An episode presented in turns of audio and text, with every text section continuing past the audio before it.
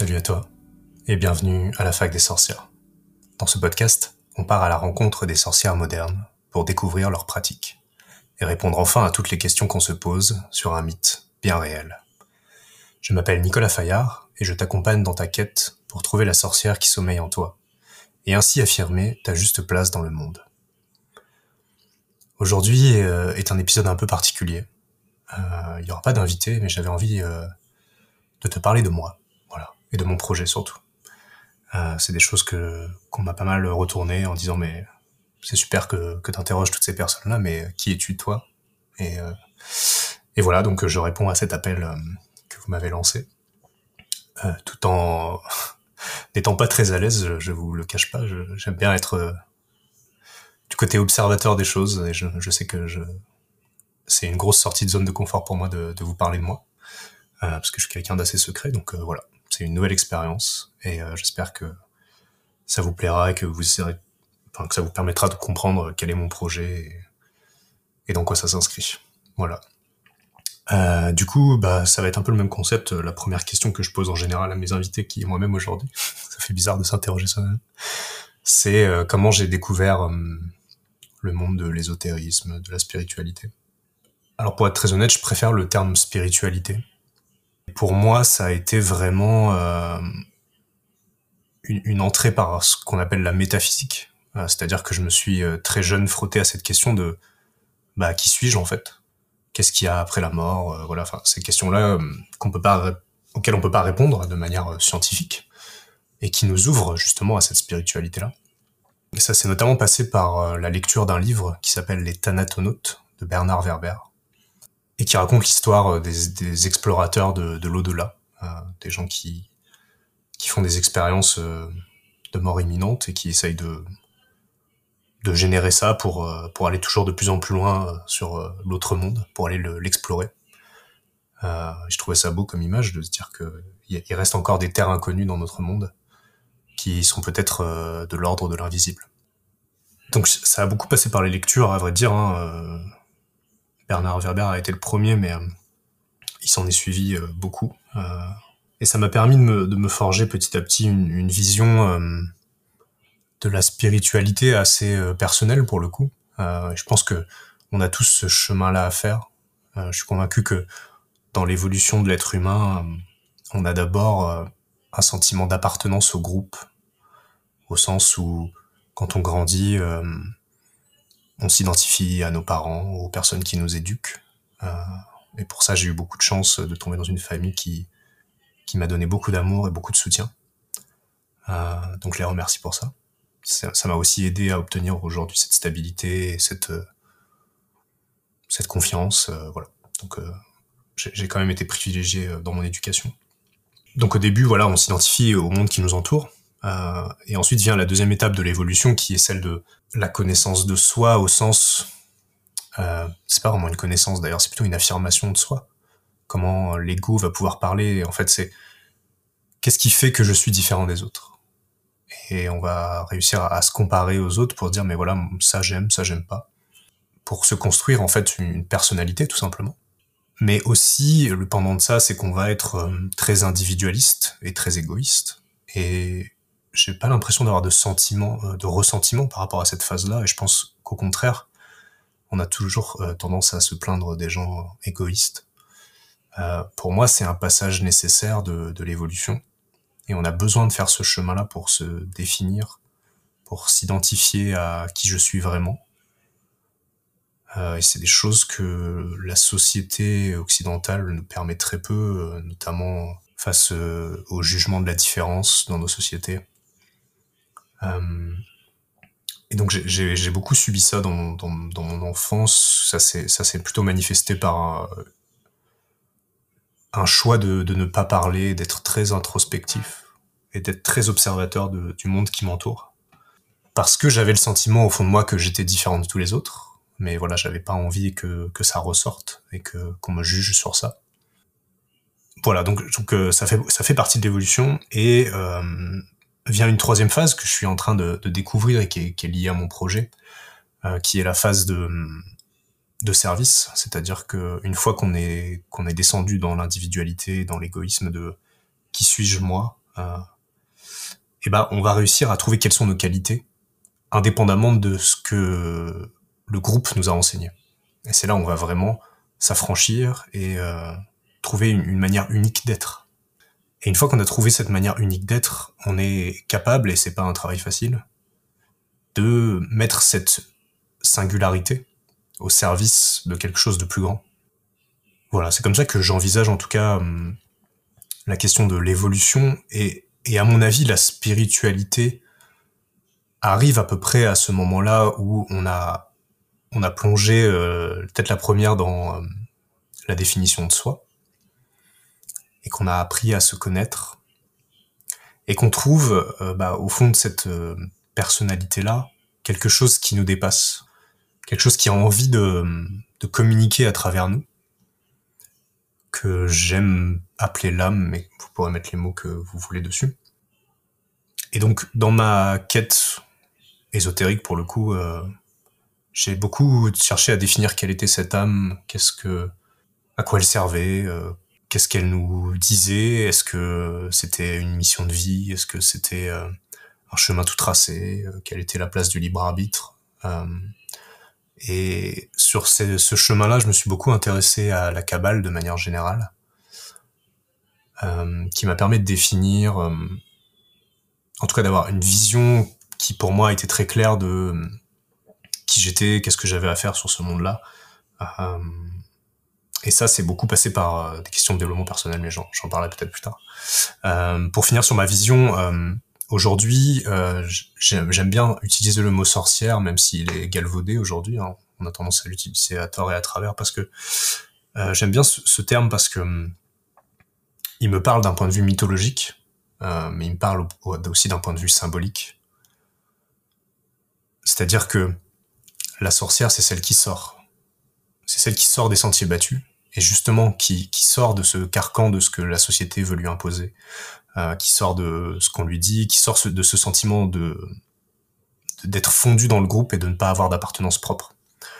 Euh, donc c'est vraiment bon pour moi la première étape de la sorcière, c'est de sortir de ce bah, de ce qui ne m'appartient pas en fait, hein, en faisant le tri de voilà ça ça me parle, ça ça me parle pas. Donc c'est vraiment la première étape du développement personnel pour le coup.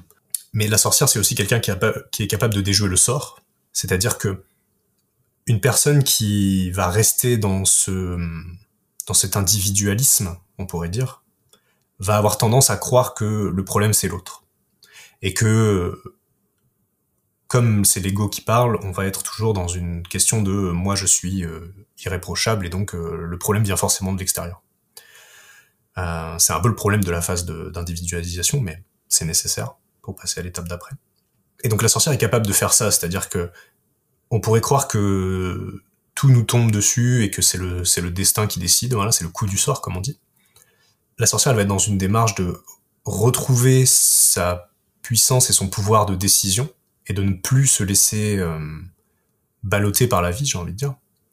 Et donc, effectivement, c'est comment je reprends mes responsabilités en disant quelle est ma part dans tout ce que je vis et qu'est-ce que j'ai envie de vivre?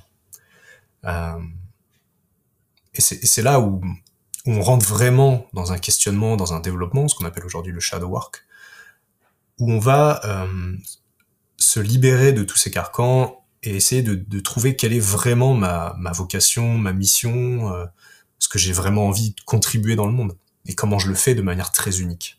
Et enfin, euh, la sorcière, c'est quelqu'un qui est capable de lancer des sorts. Euh, c'est-à-dire que à la fois elle est capable de le faire sur elle-même, mais elle est aussi capable et elle a un devoir de service pour aider les gens et les accompagner dans cette quête-là aussi. Euh, c'est-à-dire que moi j'ai une image très bienveillante de la sorcière, euh, d'une petite dame dans sa cahute dans le village qui, dès qu'on vient la voir, nous accueille bras ouverts et qui qui répond à toutes nos questions de manière très très sage, très posée, et qui pourtant dans, dans les peu de mots qu'elle nous donne a un impact très fort. c'est un peu voilà le guide sage c'est un peu cette image-là que j'ai de la sorcière. Et en même temps, la sorcière, elle a une vraie puissance euh, d'action dans le monde et de, capacité à changer les choses pour le mieux. Euh, aussi pour le moins mieux, moins bien, mais euh, voilà, toute la question de l'être humain de toute façon, c'est de trouver l'équilibre et de trouver la voie du milieu. voilà quelle est à peu près ma, vision de, de l'ésotérisme de manière générale et de la spiritualité surtout. Et autour de ça, dans mon histoire, j'ai côtoyé beaucoup de ce qu'on va appeler des, arts occultes. j'ai commencé très jeune par l'astrologie, qui est un peu une astrologie masquée d'ailleurs, hein, qui s'appelle de la psychosophie, qui est un mélange entre des études sur la psychologie, hein, une philosophie de la vie très particulière, et en même temps euh, une approche très ésotérique du monde qui nous entoure. Et, cette expérience, en fait, qui c'est des, des, conférences qui ont lieu tous les mois et euh, que je suis depuis une dizaine d'années. Et ça permet chaque mois de se dire, bah voilà, l'énergie du lion, ce mois-ci, qu'est-ce qu'elle me raconte? Elle me parle de d'un développement de soi, d'une affirmation de soi, d'une authenticité à chercher. Et comment je mets ça dans ma vie quotidienne, comment j'amène cette énergie-là pour être dans le sens de la vie? C'est-à-dire que quand on a conscience des rythmes de la nature, on est capable d'aller dans, dans, ce sens-là et d'utiliser cette énergie pour que pour ne pas avoir à se battre contre le fleuve et à essayer de le remonter alors que le courant nous tire dans une direction. Euh, donc ça m'a beaucoup appris ça, ça m'a aussi beaucoup appris d'humilité par rapport à la question de à notre position d'être humain qui est en fait assez euh, insignifiante hein, dans l'univers. Et en même temps, ça m'a apporté des clés de compréhension sur l'astrologie, plus que sur l'astrologie, sur les symboles. Et je pense que c'est vraiment quelque chose qui, me caractérise et que, j'aime beaucoup, c'est euh, l'étude des symboles, parce que entre ce, monde tangible, visible, qu'on peut expérimenter chaque jour, et ce monde invisible qu'on ne comprend pas, auquel on n'a pas accès, euh, il existe un, médiateur, quelqu'un qui va nous permettre de communiquer entre ces deux mondes, un peu comme Hermès, euh, ça va être le symbole. Et donc l'étude du symbole, c'est l'étude du mystère en fait. Mais on pourrait avoir tendance à se perdre dans cette étude du mystère comme quelque chose de tellement ouvert qu'on pourrait s'y noyer. Euh, ce que j'aime bien avec la psychosophie, c'est qu'elle nous dit explore le symbole, mais regarde comment il vient prendre place dans ta vie au quotidien, et sur, sur une magie très quotidienne et très ancrée dans le réel.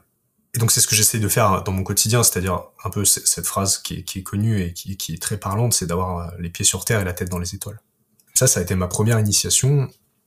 J'en ai vécu une deuxième euh, sur euh, l'énergie des lettres, à la fois latine, c'est-à-dire comme quelque chose de qu'on peut décoder, des, des, symboles qui nous racontent des histoires. Et donc j'ai beaucoup travaillé sur le décodage de prénoms, comment les lettres nous donnent, donnent du relief à notre personnalité. Ça, c'est assez intéressant. Et comme l'astrologie, hein, on se base sur les, les, événements de la naissance pour ensuite essayer de voir comment ça a une, un impact sur notre vie et comment ça nous guide. Mais j'ai aussi travaillé avec les lettres hébraïques qui, pour le coup, sont très puissantes en termes de, symbolisme et de profondeur et de, richesse, euh, qui sont magnifiques à, calligraphier, euh, qui sont magnifiques à explorer. Euh, ça, ça m'était ma deuxième initiation, euh, plutôt alchimique.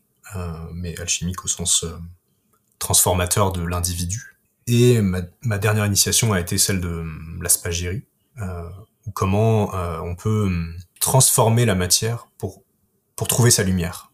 Quelle est la lumière qui se cache dans la matière? Donc c'est un travail qui se, fait avec les plantes, qui, qui, vise la médecine universelle. mais au-delà de ça, c'est surtout une voie de transformation personnelle qui fait que en travaillant au laboratoire, qui est très euh, physique, très matériel, on va travailler sur soi et euh, être capable euh, d'apprendre beaucoup de, ce que la plante va nous délivrer. Voilà pour ce qui est de ma vie ésotérique. Alors j'ai une vie une vie moldue aussi, et elle a été aussi très transformatrice. Hein, C'est-à-dire que c'est intéressant que tous les domaines de notre vie communiquent et ont un impact les uns sur les autres. Hein. On est vraiment une totalité. C'est intéressant d'aller voir ces schémas-là. J'ai fait mes études dans le design. Euh, j'ai commencé très tôt avec une mise à niveau. D'ailleurs, euh, l'école euh, Esteria, dont je vais vous parler plus tard, raconte un peu cette histoire-là. Euh, j'ai fait une mise à niveau. En fait, la mise à niveau en art appliqué, c'est-à-dire qu'on va avoir plusieurs domaines. On va avoir le web, euh, la mode, l'aménagement intérieur. voilà. On va avoir un peu tous les domaines de, des arts, le dessin. Et ensuite, on va pouvoir choisir une spécialité. Alors moi, j'étais assez clair au début sur le fait que je voulais faire du web. Euh, j'étais pas très à l'aise en dessin et de manière générale, euh, j'étais pas très créatif au sens où on l'entend communément. Ma créativité est ailleurs en tout cas. Euh, et donc j'ai très vite eu l'envie de me lancer dans le web. Donc ma mise à niveau a été un, super moment de découverte et d'ouverture sur des milieux que je connaissais pas du tout. Et j'ai adoré cette ouverture-là. et ensuite, j'ai commencé directement un BTS en communication visuelle, c'est comme ça que ça s'appelait à l'époque, pour apprendre le métier du web, du web design plus particulièrement. Et ça a été une formidable expérience d'apprentissage. Et notamment, c'est là où j'ai vraiment découvert pour la première fois ma force magique. C'était assez, assez intéressant. en fait, dans ma dernière année, je devais trouver un stage et j'avais quelqu'un qui m'avait parlé d'une entreprise sur Chambéry et bon, bah voilà. à l'époque, je savais pas ce que c'était une synchronicité, mais en tout cas, euh, ça m'avait, ça m'avait appelé. Voilà. Dans, ma vie, j'ai tendance à voir les choses qui brillent. C'est un peu comme dans un jeu vidéo où euh, quand il y a un indice quelque part, euh, il y a quelque chose qui, qui, qui, vibre un peu, qui est lumineux, plus lumineux que le reste. Et du coup, on sait qu'il y a quelque chose à aller chercher. Dans ma vie, c'est un peu comme ça. C'est-à-dire que quand j'entends quelque chose et que ça, m'appelle, je sais que je dois aller vers là. Et donc, dans un sens, c'est de l'opportunisme joyeux, j'ai envie de dire. Euh, donc voilà, je me suis dit bah tiens, euh, c'est intéressant, j'ai envie d'aller dans cette boîte là. Et ça a été à ce moment-là tellement une évidence pour moi que j'ai fait le pari euh, assez naturellement, sans me poser trop de questions d'ailleurs. Je pense que si quelqu'un m'avait dit à ce moment-là, mais t'es fou de faire qu'une seule demande dans une seule entreprise, tu n'y arriveras jamais, j'aurais peut-être douté de moi à l'époque. Euh, mais heureusement, personne me l'a dit. Donc j'ai postulé dans cette entreprise et très naturellement, bah, ça, ça s'est fait tout de suite en fait. Hein. J'ai eu j'ai eu un message directement, j'ai été les voir, ça s'est super bien passé. À l'époque, j'avais mis un costume alors que c'était dans une start-up et j'étais complètement en décalage, mais c'était, c'était marrant. Et comme j'ai trouvé très rapidement mon entreprise, j'ai vu mes, mes, mes, copains à côté qui étaient en train de galérer et j'étais en train de me dire, mais qu'est-ce, qu'est-ce qui se joue ici? C'est vachement intéressant parce que j'ai trouvé tout de suite une entreprise et les autres, ils galèrent, ils ont envoyé 50 demandes, 100 demandes. Et je pense que inconsciemment, j'ai compris ce que c'était que la, la, visualisation créatrice. Et, je pense que c'est une capacité qui est naturelle chez moi. Euh, il, faut, il faut reconnaître ces capacités naturelles, c'est important de les utiliser. Euh, mais en fait, c'était tellement naturel chez moi que je l'avais pas identifié. Et c'est en fait, c'est en voyant les autres euh, faire différemment que je me suis rendu compte que c'était une capacité naturelle. Euh, et ça, c'est vachement intéressant, ne serait-ce que pour vous. Essayer de, c'est super compliqué à faire parce qu'en fait, ce qui est facile pour nous, on a tendance à croire que bah, tout le monde est comme ça en fait, alors que pas du tout. Ce qui est facile pour vous, c'est quelque chose à cultiver vraiment. Euh, et il y a des clés de y a des clés de compréhension et des secrets qui se trouvent dans la facilité de faire les choses. Donc soyez attentifs à ce qui est facile pour vous et qui est difficile pour les autres. C'est vachement utile pour euh, la quête intérieure et l'identité et la recherche de soi. Euh, voilà, donc j'ai terminé mon BTS, le stage s'était très bien passé. Et euh, à l'époque, dans mon école, s'ouvrait un, master qu'on appelle euh, DSA, parce que c'est Design supérieur d'art appliqué, euh, qui s'était ouvert l'année d'avant. Donc il y avait une année qui avait été faite, et là c'était la deuxième année. Donc j'avais l'opportunité soit de commencer à travailler dans le monde professionnel, dans l'entreprise dans laquelle j'avais fait mon stage, ou alors euh, de hum, partir sur un DSA. Et donc euh, je me suis lancé, sans trop savoir ce que c'était, mais voilà, encore une fois, c'était cet appel-là. et je pense que cet appel-là, il vient aussi du fait que hum, quand on a hum, du bruit à l'intérieur, qu'on doute, euh, c'est très difficile de voir clair dans ce qui se joue autour de nous. Euh, et j'ai toujours été quelqu'un de très posé, très calme, très réfléchi, qui analyse un peu tout euh, sans attente vraiment. Ça a été aussi une grande force chez moi. Et donc, bah voilà, j'ai pas eu de doute à, à, aller dans ce DSA là, et puis je, voilà, je suis rentré assez facilement finalement dans ce DSA. Et ça a aussi été deux années vraiment formidables.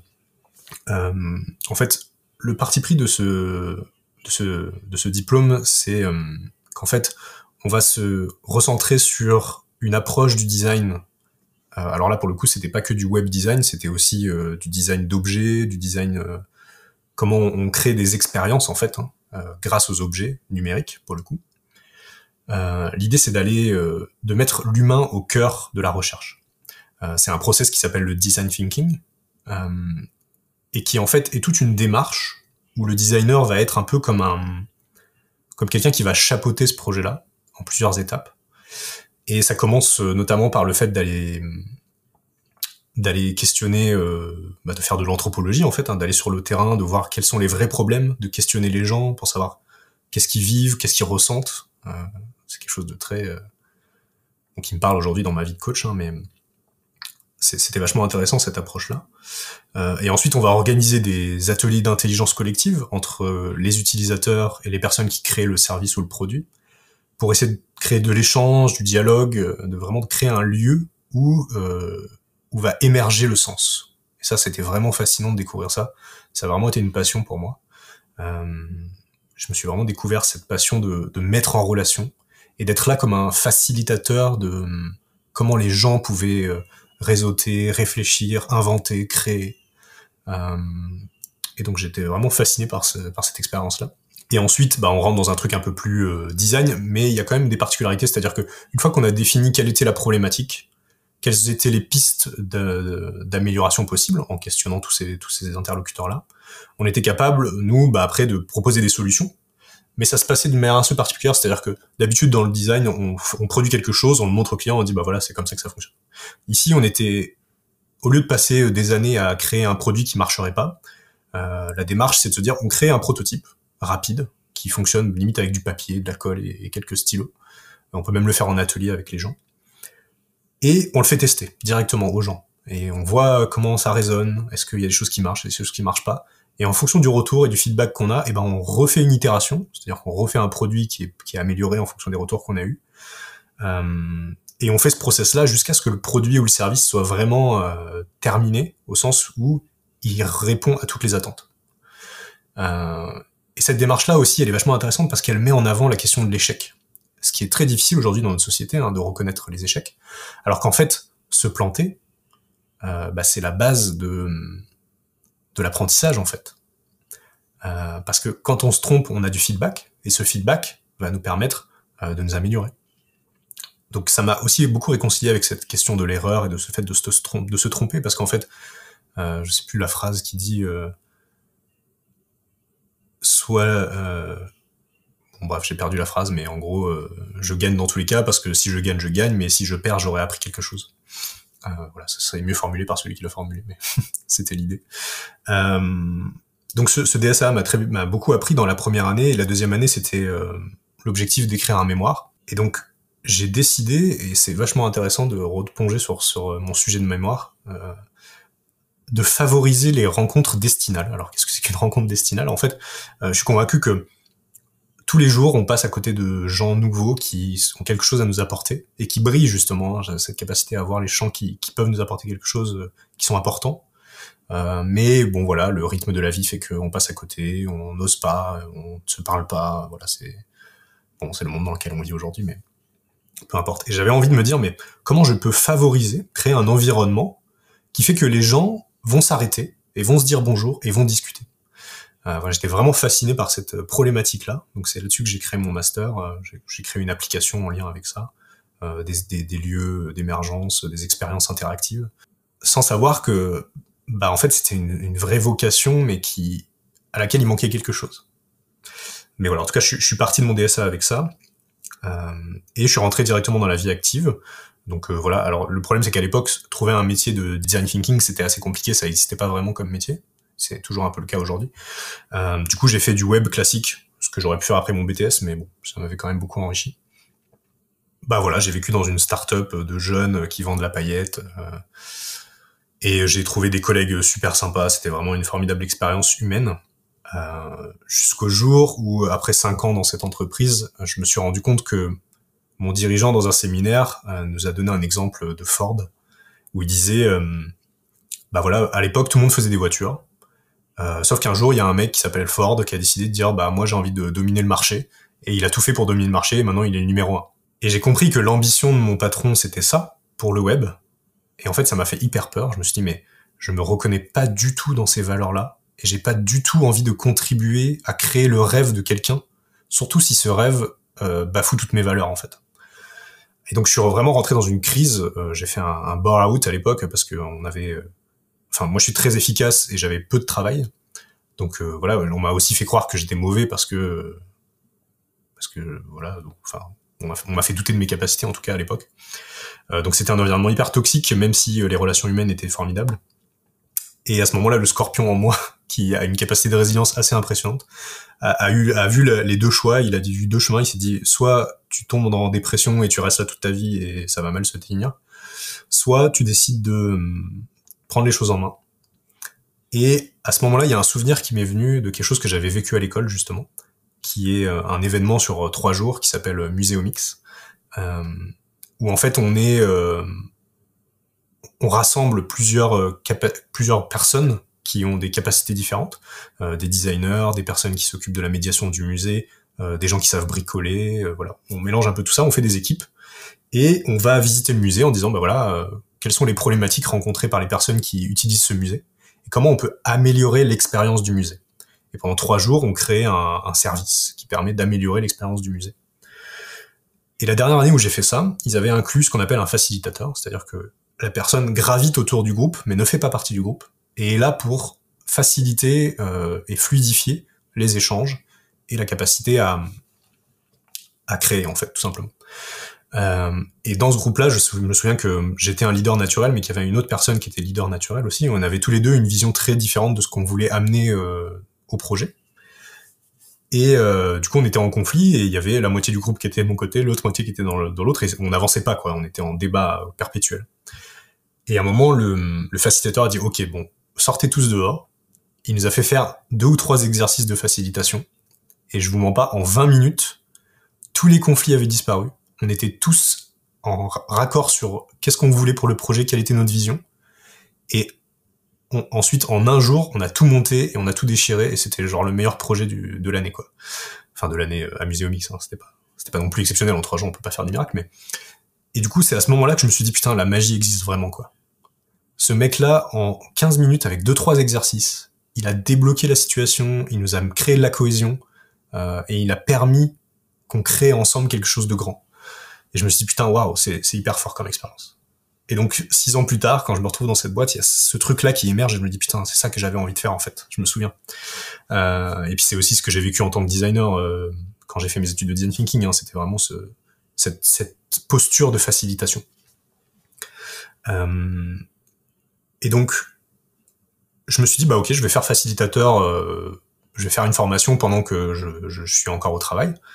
Euh, sauf que c'était trop cher, c'était sur Paris, c'était des formats qui n'étaient pas compatibles avec le fait de travailler, donc je pouvais pas me le permettre. Euh, et je me suis dit, bah en fait, mon entreprise me finance des formations et m'abonde même sur ma, ma formation. Donc le seul problème, c'est qu'il fallait que ça soit euh, une, un truc RNCP, bon, enfin, des trucs, euh, des trucs d'État, quoi. Et donc le seul truc que je pouvais faire, c'était coach professionnel.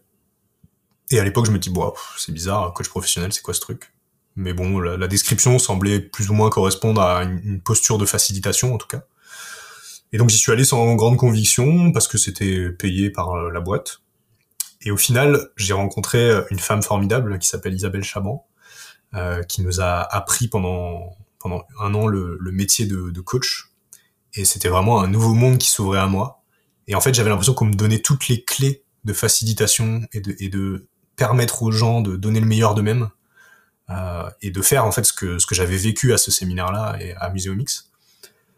Et du coup, je me suis rendu compte aussi que c'était quelque chose de très naturel chez moi, qu'il y avait vraiment une appétence pour euh, faire émerger du sens, faire émerger de la cohésion, faire émerger du groupe.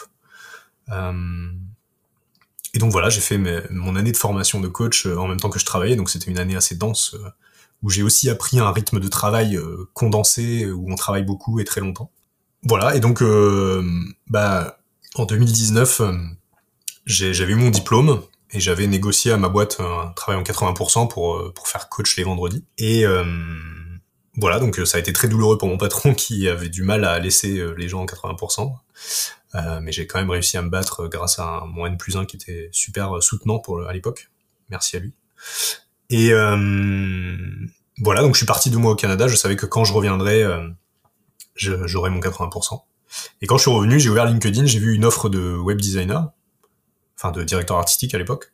Et en fait, c'était dans une petite boîte qui avait des valeurs formidables. Euh, et du coup, je me suis dit, putain, mais c'est génial, c'est ça que je veux faire en fait. En fait, j'aime mon métier de graphiste. J'avais oublié ce truc-là. Euh, et en fait, c'était vraiment les valeurs de l'entreprise qui me dérangeaient. Donc, je, je, me suis fait recruter dans cette boîte. C'était formidable. Les gens, les gens autour de moi, c'était vraiment formidable. Ils m'ont permis aussi de faire du coaching au sein de, de la direction artistique pour aider les clients euh, à définir le cahier des charges, à trouver un, un, nom, euh, même au sein de la boîte pour trouver la raison d'être de l'entreprise. Je me suis vraiment trouvé aussi dans dans ce double fonction de web designer et de coach. Euh, je suis aussi rentré dans un groupe de coach où j'ai beaucoup travaillé autour de la question de l'ikigai, L'ikigai, c'est comment on trouve sa juste place dans le monde et, se lever chaque matin avec l'envie et le plaisir de vivre la journée qui nous attend. voilà, ça s'est beaucoup accéléré ces dernières années. Et donc, euh, j'ai aussi vécu pendant ces trois années un coaching où je me suis fait coacher et où j'ai coaché des gens, parce que ça fait partie... Euh, voilà, quand on est coach, on se fait forcément coacher pour euh, éviter de, de répercuter toutes nos problématiques sur, nos, sur les gens qu'on accompagne. Euh, ça m'a permis en trois ans de vraiment faire une grosse exploration de qui j'étais, de qu'est-ce que j'avais envie de faire, de quelle était ma juste place. Et au moment où j'ai terminé ce, cet ikigai, ce, qui, a, qui, a, duré un an, et eh ben j'avais vraiment trouvé ma juste place. C'est-à-dire, quelles sont toutes les parts de moi qui, mises ensemble, peuvent créer un projet. Et ce projet, euh, bah, il a émergé comme ça, du jour au lendemain. Il a popé dans ma tête. Il s'est dit, mais en fait, j'ai envie de créer une école, un lieu euh, d'apprentissage où je, rassemble une communauté et où je l'aide à apprendre et à évoluer. Et, et en fait, je fais du design thinking humain, quoi. C'est-à-dire que euh, comme je suis passionné d'ésotérisme, comme je suis passionné de design, euh, je, je, peux créer un environnement et un lieu qui favorise les rencontres destinales, comme je l'avais écrit dans mon mémoire, et qui permettent aux gens aussi de, de s'éveiller et de faire ce, ce parcours d'évolution humaine qui va de euh, je m'affranchis, je trouve qui je suis et je contribue dans le monde. Parce que c'est seulement en... C'est ma vision, hein, c'est mon rêve, c'est de se dire que si tous les individus font ce chemin-là, de trouver qui ils sont et comment ils peuvent contribuer de manière unique au monde, et qu'ensuite ils se rassemblent autour de projets, qui sont valorisants pour le monde de demain, euh, et bah ça peut vraiment faire changer changer les choses en fait. Euh, voilà. Et donc du coup, bah ça s'est mis sous la forme d'Esteria, qui est une école de sorcellerie euh, que j'ai lancée l'année dernière avec un, petit comité euh, et où j'ai appris beaucoup de choses et où euh, c'était vraiment une expérience formidable de voir à quel point les gens ont besoin d'un cadre euh, réconfortant où ils peuvent s'exprimer, être authentiques, se sentir en sécurité. Et, en fait, ça, ça, relate aussi de mes besoins à moi. C'est-à-dire que dans mon, exploration de l'ésotérisme, j'ai souvent été très seul. Euh, et pourtant, apprendre de nouvelles choses et pratiquer la magie, ça m'apporte beaucoup de joie. Euh, et la joie appelle le partage. C'est-à-dire que quand on découvre quelque chose, ben, on a envie d'en parler à tout le monde. Mais c'est incroyable ce qui vient de se passer. Sauf que c'est des domaines tellement fermés, tellement euh, qui font peur aux gens aussi parce qu'ils connaissent pas ce que c'est, que euh, bah on n'ose pas partager tout ça. Euh, et donc j'ai vraiment eu cette douleur là de dire mais en fait euh, ce truc là il faut que je le fasse seul et je serai toujours seul dans ma pratique quoi.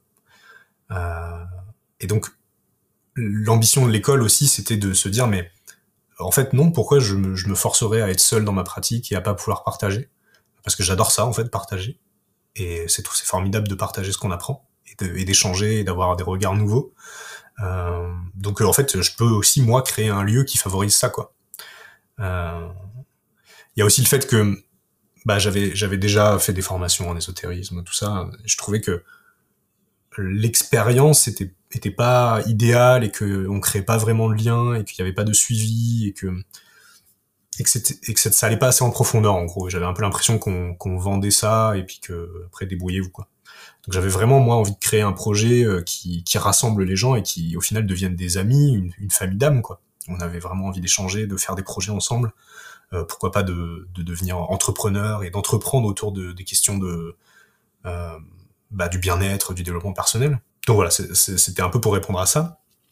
Et aussi pour répondre à une problématique qui fait que dans l'ésotérisme, tout le monde a son langage, sa manière de raconter les choses. Euh, ça crée souvent des conflits parce qu'en fait on dit la même chose mais de manière différente. Euh, et j'avais envie aussi de créer hum, une culture commune de euh, et une communauté qui, qui, parle la même langue et qui, qui se comprend et qui avance ensemble et qui arrête de se battre sur des futilités de ah mais l'âme en fait c'est pas ça c'est ça oui d'accord on met on met les mêmes mots on met les mots différents mais c'est la même chose qu'on dit en fait. Et ça génère beaucoup de conflits aujourd'hui. Donc voilà j'avais envie de de créer un langage commun et puis qui soit discutable mais que au moins on, prenne le temps de se poser dans un espace sécurisé euh, pour parler de tout ça.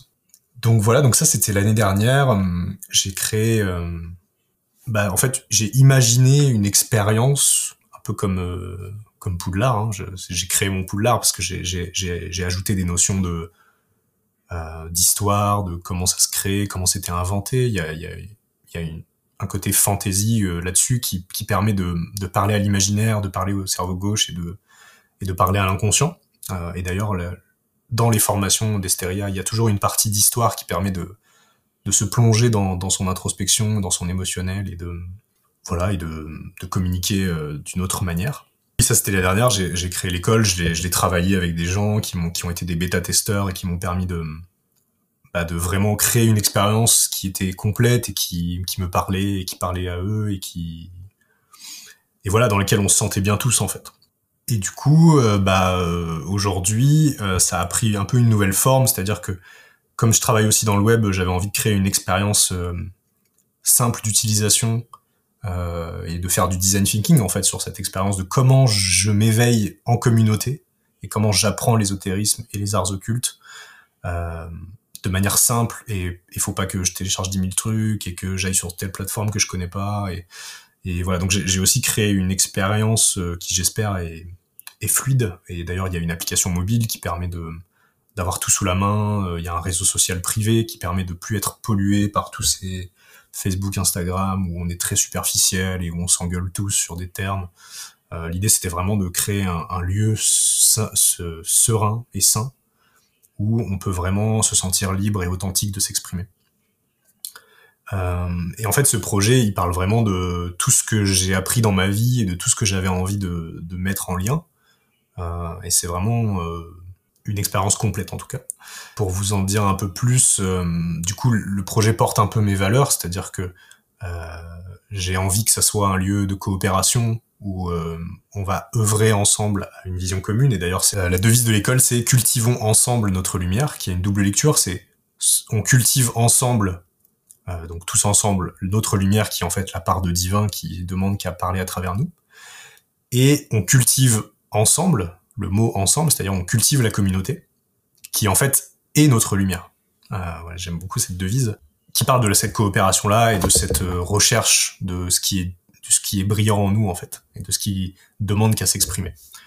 Euh, la notion d'équilibre aussi, où euh, c'est très important dans ce processus de se rendre compte que on a besoin d'abord de travailler sur soi pour pouvoir aider les autres, euh, mais qu'il faut aussi que on fasse cette double lecture. D'ailleurs, je travaille pour moi, mais une fois que j'ai appris des choses sur moi, bah, je j'hésite pas à le partager pour que ça fasse grandir aussi les autres.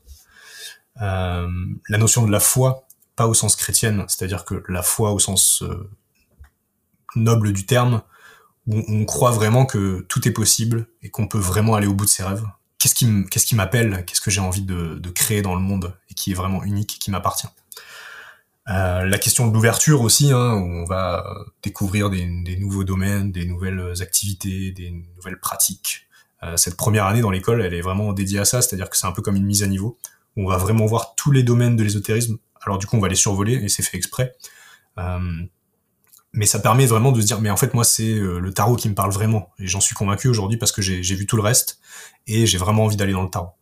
On va aussi mettre ça en lien avec euh, des archétypes, qui sont les neuf archétypes qui forment la sorcière, euh, pour pouvoir essayer de choisir quelle est notre notre appétence. Est-ce qu'on est plus dans le domaine de la prêtrise, de l'enchantement, de la médiumnité, du d'être le fait d'être gardien, le fait d'être interprète, essayer de vraiment quelle est mon identité de sorcière en fait, pour essayer de voir quels vont être les outils qui vont me permettre de travailler sur cette voie euh, et la troisième chose qu'on fait dans l'école, c'est qu'on fait beaucoup de shadow work et on va beaucoup travailler sur soi. Euh, donc il y a beaucoup de développement personnel. Et en fait, le but de cette première année, c'est d'aller de tendre vers la recherche de quelle est ma juste place euh, et comment je peux utiliser les arts occultes pour trouver ma juste place. On a souvent tendance à croire aujourd'hui que les arts occultes se, se suffisent à eux-mêmes, c'est-à-dire bah voilà, je vais apprendre le tarot et ça suffit. Mais en fait, euh, si je veux fabriquer une maison, j'ai besoin d'un marteau, mais j'apprends pas le marteau, j'apprends à construire une maison. Donc le shadow work, c'est vraiment le point principal de cette première année à Esteria, où on va aller travailler sur soi, quelle est mon unicité, qu'est-ce que mon âme a envie de passer à travers moi, et, et les outils sont juste là pour nous aider à ça. Donc les outils sont pas une fin en soi. Ce qui est une fin en soi, c'est de se trouver soi et de trouver quelle est ma juste place dans le monde. Euh, et enfin, le dernier, euh, la dernière valeur phare de d'Esteria, c'est la sagesse, où on va considérer et respecter l'autre comme quelqu'un qui est égal à moi-même et qui qui a pas de, de notion de supérieur ou inférieur. On est tous dans le même bateau et on apprend tous à s'élever ensemble euh, et à avoir une attitude juste. Et la, et la, parole va être très importante. c'est-à-dire qu'avoir une parole juste et placée, c'est important. Voilà pour ce qui est de l'école. Alors ça, comment ça se passe, c'est que actuellement il y a une première année qui permet ça, c'est-à-dire qui permet de faire du shadow work, d'apprendre des outils, il y a des, il y conférences qui vont avoir lieu où des gens extérieurs vont venir nous parler de leur passion, euh, de la prêtrise par exemple, de l'art intuitif, euh, du chant, euh, voilà, il y, aura plein d'invités, plein de guests, comme sur le podcast d'ailleurs, mais ça sera en visio. Il y aura des ateliers et des retraites. donc les ateliers, c'est des formats ouverts à tous qui sont payants pour le coup et qui permettent d'aller faire de la pratique, par exemple euh, aller voir le houdou ou, euh, euh, aller décoder son prénom par exemple. Ou alors des retraites sur trois jours où on va vraiment travailler très en profondeur sur qui je suis et comment je peux devenir quelqu'un qui, qui m'inspire et être inspirant pour moi-même. Ensuite, il y a la formation qui s'appelle La Voix de la Sorcière, où chaque semaine, on a un cours qui se compose en trois parties. La première partie, c'est une petite histoire qui va nous permettre de nous parler à notre inconscient et de se connecter aux émotions un cours théorique qui va nous apprendre des outils pratiques de la sorcellerie, euh, du développement personnel, de la magie, euh, il y a un peu tous les domaines. Et la troisième, c'est un exercice sur soi, qui est un exercice de shadow work où on va aller apprendre à se connaître. Donc ça, c'est euh, toutes les semaines pendant un an. Et l'idée, c'est de calibrer ça sur un format de d'une heure à peu près pour que ça soit pas trop dense, tout en me laissant la latitude de vous donner des choses pour aller plus loin, pour pouvoir creuser des sujets qui vous passionnent parce que je suis très conscient que les gens n'ont pas que ça dans leur vie et qu'ils ont d'autres choses à faire à côté. Donc euh, j'essaye d'avoir différents niveaux de lecture, c'est-à-dire qu'on pourrait dire que ça me prend qu'une heure par semaine, mais si j'ai vraiment envie d'aller très loin et que j'ai le temps, bah ça peut me prendre 4, 5, 6 heures avec les, les références en plus. La particularité d'Esteria, c'est qu'il y a aussi un partenariat euh, de sorcières, c'est-à-dire que quand on rentre dans Esteria, on a un binôme qui nous est assigné pendant un an, euh, et les binômes se font sur la base de ce que vous auriez donné comme euh, information à l'entrée d'Esteria, il y a un petit bilan qui est fait pour savoir vers quoi vous avez envie d'aller, quelles sont vos ambitions pour l'année, euh, et on va essayer de nourrir ces ambitions-là. Euh, et donc, en fonction de ces ambitions-là, on va créer des binômes. Et les partenariats, l'idée, c'est que chaque semaine, euh, avec une trame et un questionnaire qui a été pensé pour ça, euh, vous puissiez euh, communiquer avec quelqu'un et vous suivre et vous soutenir et vous envoyer des messages en disant est-ce que tu as fait euh, le cours Qu'est-ce que tu en as pensé est-ce que tu as besoin que je t'aide à réfléchir sur euh, ton shadow work de la semaine euh, euh, Et ça, c'est vraiment quelque chose qui est vraiment puissant parce que on a souvent tendance à dire, ok, au début, je suis super motivé, et après, ça retombe un peu. Le fait d'avoir un partenaire qui est vigilant pour nous et pour qui on est vigilant, ça nous permet vraiment de nous, de nous rester dans une dynamique de groupe qui fait qu'on va avancer ensemble au-delà de la communauté, c'est-à-dire de vraiment créer une symbiose entre ces, ces deux partenaires. Voilà, et puis chaque mois, on a un cercle d'éveil. Qu'est-ce que c'est qu'un cercle d'éveil? C'est tous les derniers jeudis du mois, pendant deux heures, de, de 20h à 22h, euh, où on va travailler sur la méditation, des visualisations guidées, euh, pour essayer de s'ancrer dans le corps, de retrouver une pratique corporelle. Euh, on va aussi travailler sur du shadow work, mais aussi on va, et surtout, on va communiquer ensemble, euh, on va apprendre à faire du lien, à parler de nos pratiques, à parler de, nos peines, à parler de nos joies, euh, et à vraiment de créer un moment de partage unique qui nous permet de, à travers l'autre, définir notre pratique. Et ça, c'est vraiment quelque chose auquel je tiens. Euh, tout ça dans un espace euh, sécurisé avec euh, avec des chats, avec des, des groupes, avec euh, voilà, c'est vraiment un réseau social qui est vraiment dédié à ça et qui est, vraiment privé et que vous pouvez télécharger sur votre téléphone, sur votre ordinateur. Euh, ça permet vraiment de garder un lien euh, permanent et de vraiment se sentir soutenu dans cette communauté-là. Voilà, j'espère que, alors il y a sûrement plein d'autres choses à dire. J'espère que c'était pas trop long, que vous avez réussi à suivre. En tout cas, c'était un vrai bonheur pour moi de vous partager un peu mon parcours, mon chemin et de qu'est-ce qui m'a emmené à ce projet-là. Et c'est vraiment un projet auquel je crois et qui, pour moi, est, est indispensable et où je me sens à ma place. C'est-à-dire où je peux vraiment faciliter euh, ce processus-là euh, d'élévation, d'éveil, euh, et en fait de, de, de, me donner corps et âme pour que vous puissiez vous éveiller et trouver la, la, personne que vous avez envie d'être. Et, et voilà, et de se soutenir tous et toutes ensemble. Si vous avez des questions sur Esteria, vous pouvez aller voir sur le site internet esteria.fr, sans accent. Euh, et puis je suis disponible sur Instagram, les initiés toujours. ou école.esteria sur Instagram. Pas mal de choses qui sortent.